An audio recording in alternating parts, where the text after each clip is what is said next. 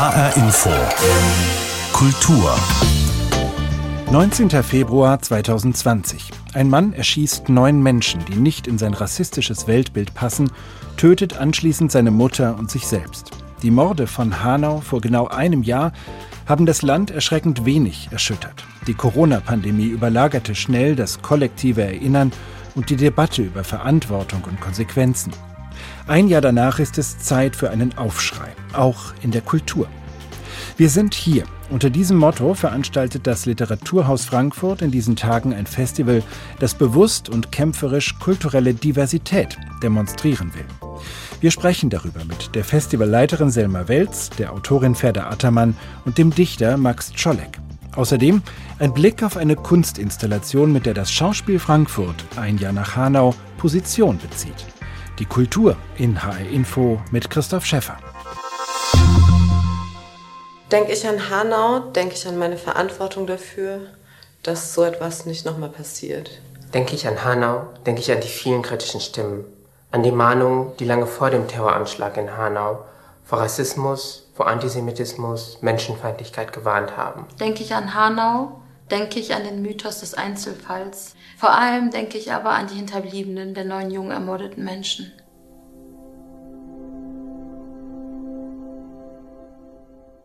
Fatma Aydemir, Mohamed Amjahid und Hengameh Yaghoubi-Farah, drei von fast einem Dutzend Autorinnen und Autoren, die zum Jahrestag der Morde von Hanau beim Festival Wir sind hier auftreten. Veranstaltet wird es vom Literaturhaus Frankfurt.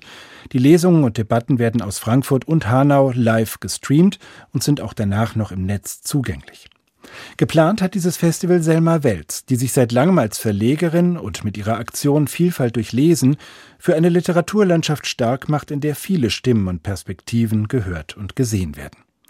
Ich habe mit ihr gesprochen und sie gefragt, wie vor Hanau ihre Pläne für das Festival aussahen. Mir ging es darum, ich bin ja schon seit zehn Jahren im Kulturbetrieb auch aktiv und ich habe da zwei Dinge festgestellt, dass Veranstaltungen, dass der Kulturbetrieb an sich nicht sehr divers aufgestellt ist und dementsprechend auch die Veranstaltungen nicht so divers gestaltet werden und dass das eben nicht tatsächlich unsere Gesellschaft widerspiegelt, was sich da eben auf den Bühnen und auf den Podien abspielt. Und ähm, mir war immer wichtig, dass man eben Menschen, die migrantisch verstanden werden, aber schon seit Geburt oder mehreren Generationen hier tatsächlich ein Teil der Gesellschaft sind und ähm, auch diese Gesellschaft mitprägen, ihre Perspektiven einbringen, auch gehört werden. Und so war mein Wunsch eigentlich, mal eine Reihe zu konzipieren, in der eben auch diese Perspektivvielfalt zum Ausdruck kommt. Der neunzehnter Februar zweitausendzwanzig kam also mitten in ihre Planung eigentlich für ein Literaturfestival, was kulturelle Diversität zum Thema haben sollte und mhm. ausdrücken sollte. Was hat diese Mordtat verändert an dem, was Sie konzeptionell vorhatten? Wie hat sich das auf Ihre Planungen ausgewirkt? Also zum einen haben wir mehr Menschen eingeladen, also eigentlich fast ausschließlich Menschen eingeladen, die sich überwiegend mit dem Thema Rassismus beschäftigen. Und wir haben drumherum uns auch überlegt, was können wir vielleicht noch tun, um, damit das eben nicht in Vergessenheit gerät. Also so zum Beispiel kam die Aktion, denke ich an Hanau. Also über diesen Hashtag rufen wir auf, dass jeder seine Gedanken, Ängste, Wut, Trauer, was auch immer, sein eigenes Statement dazu abgeben kann im Netz. Und es geht einfach darum, Hanau darf nicht aus der öffentlichen Wahrnehmung verschwinden. Es darf nicht in Vergessenheit geraten. Es ist schon viel zu viel durch die Pandemie auch in Vergessenheit geraten, aber auch grundsätzlich, weil dieses Thema so von Medien auch nicht so aufgegriffen wird. Und da muss man einfach dagegenhalten. Man muss jeder in seinem Bereich was dafür tun, was auch immer er dafür tun kann. In unserem Bereich Literatur haben wir gesagt, okay, gut, wir machen jetzt dieses Literaturfestival und wir versuchen da einfach Sichtbarkeit zu schaffen. Wir versuchen daran zu erinnern, wir haben tatsächlich ein Problem. Es gibt Menschen in diesem Land, die haben Angst und das ist tatsächlich ihre Lebenswirklichkeit auch. Und das ist auch unberechenbar. Man weiß ja nicht, wann und wo dieser Hass zuschlägt. Sie haben selbst türkische Wurzeln. Wie haben Sie diesen neunzehnter Februar zweitausendzwanzig erlebt? Also ich habe das an dem Abend, habe ich irgendwie im Netz noch gelesen, da ist irgendwas passiert, aber so richtig klar war das noch nicht und das war auch das, das Ausmaß war eigentlich auch noch nicht klar. Also wir hatten ja schon ähm, den N S U, also das war ja schon wirklich massiv schlimm. dann war noch der Mord an Walter Lübcke. Dann, also es hörte einfach nicht auf. Ich habe mich eigentlich hier immer zu Hause gefühlt, in Sicherheit gefühlt, aber bin ich es denn eigentlich? Also man hinterfragt nochmal ganz, ganz andere Dinge. Selma Wels, Leiterin des Literaturfestivals Wir sind hier. Wir sprechen gleich weiter mit ihr. Mit dabei ist auch der Dichter Max Czollek, der sich für eine wehrhafte Poesie im Kampf gegen rechten Terror stark macht. Für Max Czollek haben die Attentate von Hanau und Halle eine Frage neu aufgeworfen, die seine jüdische Familie immer wieder beschäftigt hat, wie er mir erzählt hat. Die Frage danach, ob man in Deutschland bleibt oder nicht, ist eine, die begleitet mich und vor allem meine Familie natürlich schon lange. Ich bin groß geworden mit der Erzählung, wenn es nochmal passiert, dann sind wir nächstes Mal nicht so naiv, sondern wir sind schneller weg, damit es uns nicht wieder so überrascht. Und ich glaube, darum ist es mir auch so wichtig, nicht überrascht zu sein von den Dingen, die passieren. Ähm, Elie Wiesel hat, glaube ich, mal gesagt, wir wissen, es ist passiert und darum wissen wir auch, es kann wieder passieren. Und vielleicht, so wie es gerade aussieht, brennen das nächste Mal zuerst die Moscheen, aber dann brennen auch wieder die Synagogen. Und ich glaube, das ist vielleicht ein weiterer Grund, warum sowas wie die jüdisch-muslimische Leitkultur für mich so wichtig ist, weil doch an Halle und Hanau klar geworden ist, dass es entweder eine Zukunft für Juden und Muslime gleichermaßen in Deutschland gibt oder für keinen von beiden.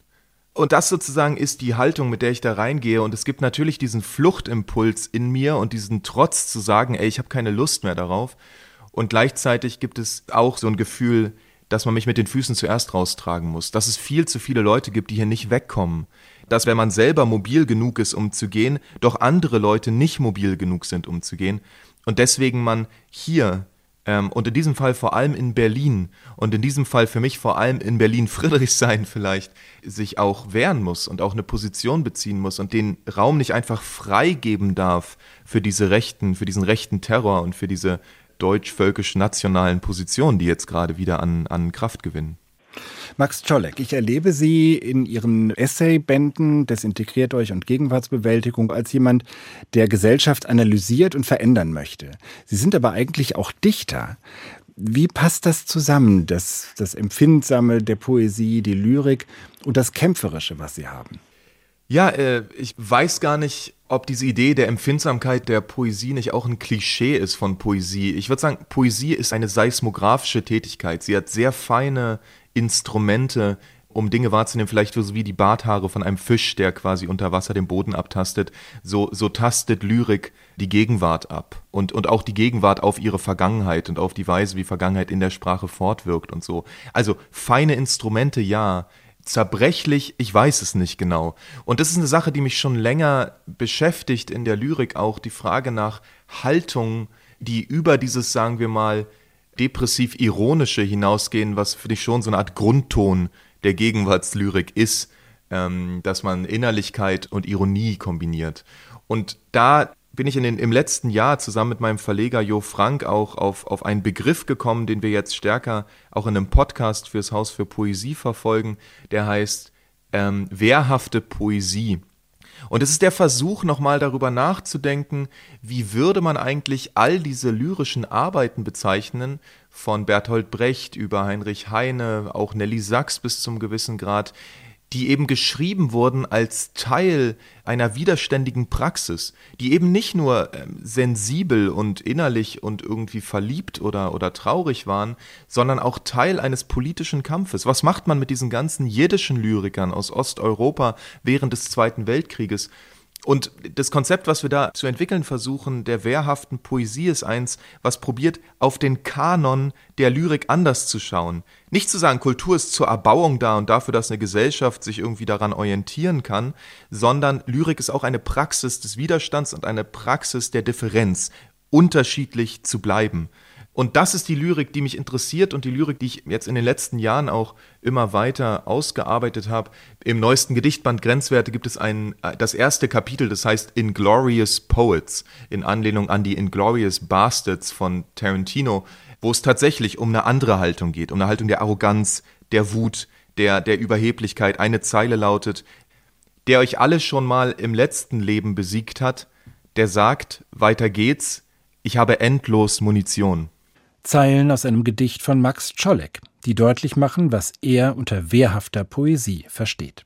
Zum Abschluss des Festivals Wir sind hier wird er darüber mit Fatma Aydemir und Ronja Ottmann debattieren. Wehrhafte Poesie, Politische Literatur ist das, die Aufgabe von Kunst, die Auseinandersetzung mit Rassismus und Rechtsextremismus zu führen? Diese Frage habe ich Festivalleiterin Selma Wels gestellt. Ich glaube tatsächlich, dass Literatur viel mehr kann, als wir immer denken. Ich glaube, dass Literatur auch sehr politisch sein kann. Ich glaube, dass sie auch, wenn es bedarf, Wut ausdrücken kann. Ich habe ja die letzten Jahre immer ähm, türkische Autoren, also Autoren, die in der Türkei leben und schreiben, auf Deutsch veröffentlicht. Und im Gegensatz dazu kam mir die Literatur in Deutschland immer sehr, wie soll ich sagen, ähm, also die neuere Literatur sehr sorgenfrei vor. So, um das mal in Anführungsstrichen. Da, da gab es nochmal ganz andere Sorgen in der Türkei, die einfach verarbeitet wurden, wo ähm, die äh, Geschichten, die Protagonistinnen in den Geschichten, auch wenn es die Autoren selbst vielleicht nicht waren, aber sie durch ihre Figuren eine bestimmte Haltung auch zum Ausdruck gebracht haben.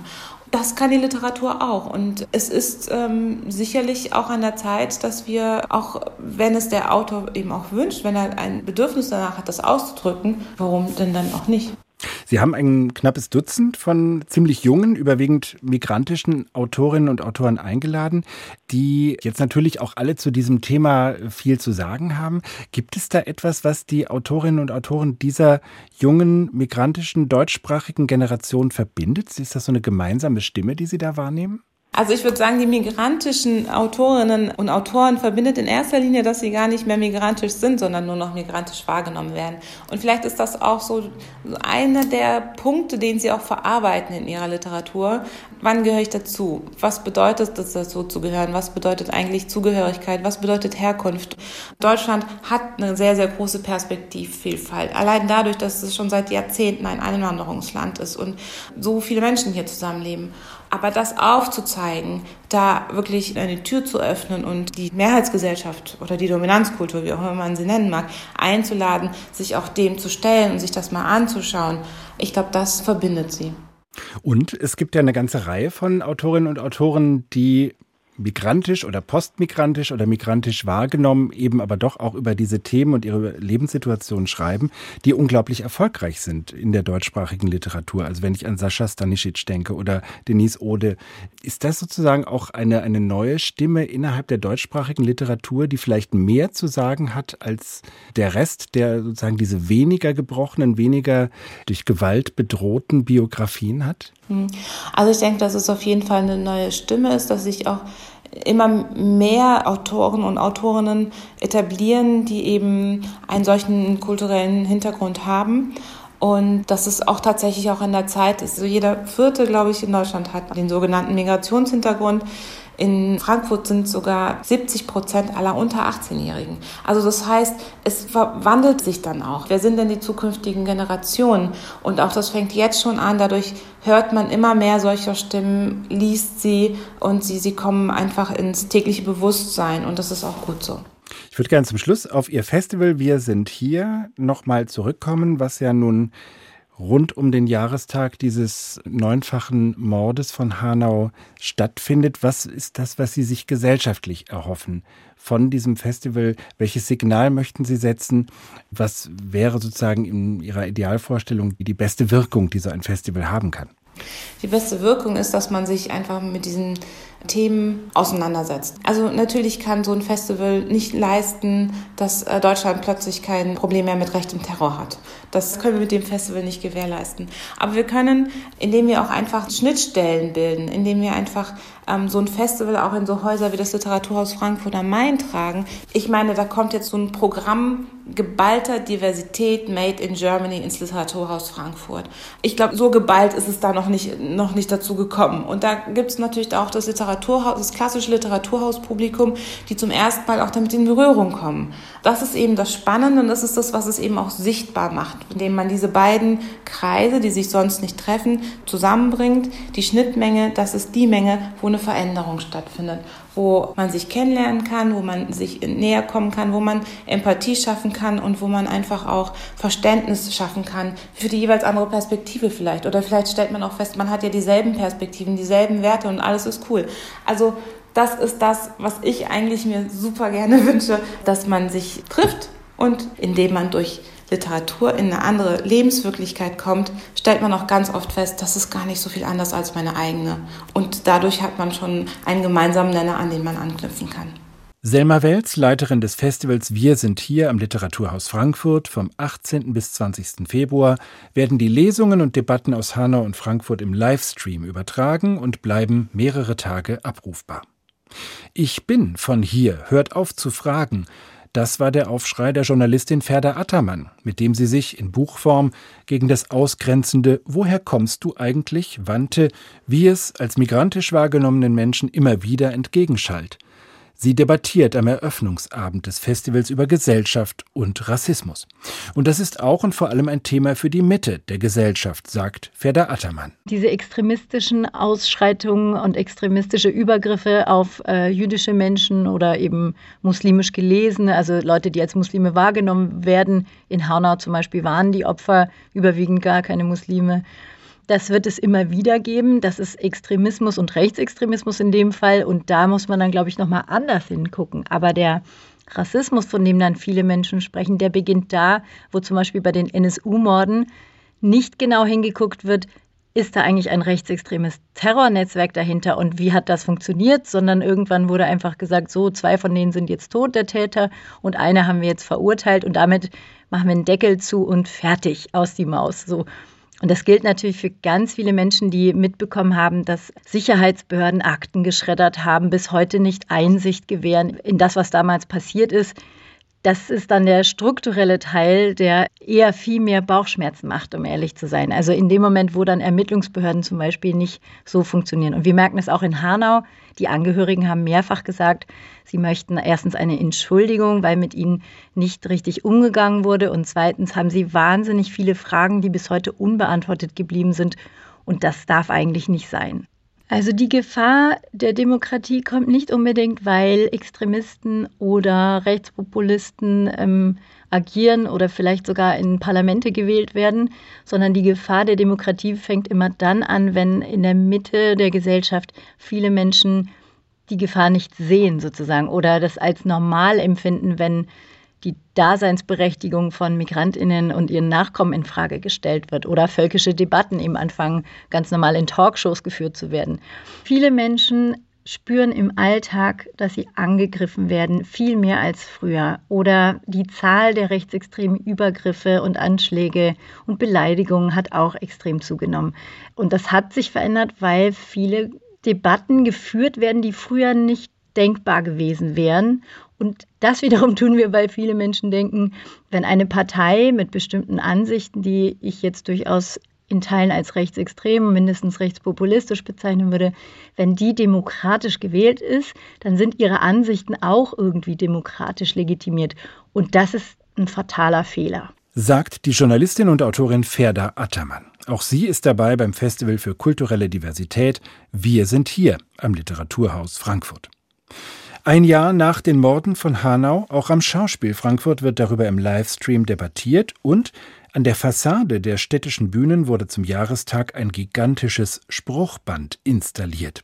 Deutsch mich nicht voll, steht da in weißen Buchstaben auf lila Grund, ein Werk des Frankfurter Bildhauers Nane Giyudagül und sein Statement ein Jahr nach Hanau. Ich habe Nane Giyudagül getroffen und ihn gefragt, wie er den Anschlag vor einem Jahr erlebt hat. Das ist einer der Tage, die man nicht vergisst, ne, in diesem Land. Wo waren Sie am neunzehnten Februar? Ich war im Studio und als die ersten Nachrichten reinkamen, ich war so, das kann jetzt nicht sein. Also ich war wirklich bis zum nächsten Morgen, glaube ich, auch so fertig. Ich bin auch heute noch fertig, aber ich war da so fertig, weil ich so dachte, das kann jetzt nicht sein. Und dann eine Form von Angst, die ich dachte, die ich nicht in meinem Land haben müssen müsste. Danach bis heute immer noch ein Druck auf der Brust und die Frage, wann wird das mal aufgeklärt? Was ist da eigentlich los? eins eins null geht nicht ran. Ja, wenn die eins eins null nicht mehr rangeht bei uns, was ist denn dann, was ist denn dann hier los? Ja, dann sind wir doch hier Bananenrepublik und nicht die Bundesrepublik. Und das hält bis heute an. Eine ganz tiefe Frage, wann klärt da mal einer auf und wann fühlt sich dafür auch jemand mal verantwortlich? Jetzt, genau ein Jahr nach diesen Morden von Hanau, installieren Sie etwas an der Fassade des Schauspiels Frankfurt, der städtischen Bühnen, zum Willy-Brandt-Platz. eine Schriftinstallation. Das ist typisch für Ihre Arbeit, dass Sie mit Schrift arbeiten. Was ist hier genau zu sehen und zu lesen? Ich habe auf dreizehn Bannern in Zusammenarbeit mit dem Schauspiel Frankfurt meinen Satz "Deutsch mich nicht" voll gehängt. Die dreizehn Banner sind gehalten in einem Pantone-Ton zwei sechs acht C, mir würde sagen lila, mit weißen Buchstaben. Und darauf zu sehen ist "Deutsch mich nicht voll". "Deutsch mich nicht voll" ist eine Arbeit, die ich vor zwanzig Jahren bereits gemacht habe. Ein Werk, das für sich steht und ein Werk, das nun im Andenken an den neunzehnten Februar an der Glasfassade des Schauspiel Frankfurts hängen wird. Das ist in einer riesigen Größe, etwa hundert Meter lang ist diese Schrift, die wird also tatsächlich den Willy-Brandt-Platz beherrschen. Sie haben das vor zwanzig Jahren schon mal aufgehängt, diesen Satz in einer anderen Gestaltung an der Volksbühne in Berlin, den man lesen kann als so eine Abwehr von einem aggressiven Deutschtum. Aber es gibt sicher auch ganz viele andere Interpretationen. Wie hat sich die, die Bedeutung oder die Schwere dieses Satzes für Sie verändert in den zwanzig Jahren? Deutschtum, nee, nein. Also damit hat es gar nichts zu tun. Also auch mit deutschtümlich, der Satz ist alles, aber der hat überhaupt nichts mit einem nationalen Begriff zu tun. Ich sehe mich da eher in so einer ja, lyrischen Tradition im Land der Dichter und Denker, so mit Goethe, Schiller und Heiner Müller. Bei dem Satz ist es tatsächlich jetzt, und da bin ich dem Schauspiel total dankbar, so relevant, dass ich dachte, es ist mal wieder an der Zeit. Es ist wieder soweit. Da muss anscheinend etwas diskutiert werden oder zur Disposition gestellt werden. Ich würde sagen, der Satz ist eine Handreichung, aber hat natürlich auch eine globale Dimension. Also "Deutsch mich nicht voll", das ist auch das, was ich in Belarus sehe oder in Myanmar oder in Hongkong. Aber das Deutsche schon als etwas, was einem aggressiv entgegenkommt. Ach, das glaube ich gar nicht. Das sage ich jetzt auch mal wieder auf Hessisch. Aber ich meine, das ist natürlich seit angelegt, diese "Babbel mich nicht voll". Und äh, wie soll man denn darauf reagieren, wenn der Innenpeter und der Innenhorst sich da hinstellen und sagen, wir wissen nicht, was da passiert ist. Wir, wir Wenn wir herausfinden aus der Presse ein Jahr später, dass die eins eins null nicht rangeht, wie, wie soll man denn darauf reagieren, mit Verlaub? Ne? Aber es hat tatsächlich der Satz an sich, und es ist Kunst, das würde ich mir auch wünschen für die Diskussion, aber hat, wie gesagt, erstmal überhaupt nichts mit dem Deutschtümlichen zu tun. Auch ich als deutscher Bildhauer beschäftige mich tatsächlich in diesem Satz nicht äh, mit dem, was sozusagen deutschnational oder ähnlich ist. Nein, ich beschäftige mich mit der Frage nach, ob meine Polizei mich noch schützt und meinen Verfassungsschutz oder ob man nicht mal den Verfassungsschutz auf den Verfassungsschutz ansetzen muss oder so. Aber ich sehe es in der globalen Bewegung tatsächlich, der Sturm auf den Reichstag, der Sturm aufs Kapitol, da ist sozusagen was im Moment am Brodeln.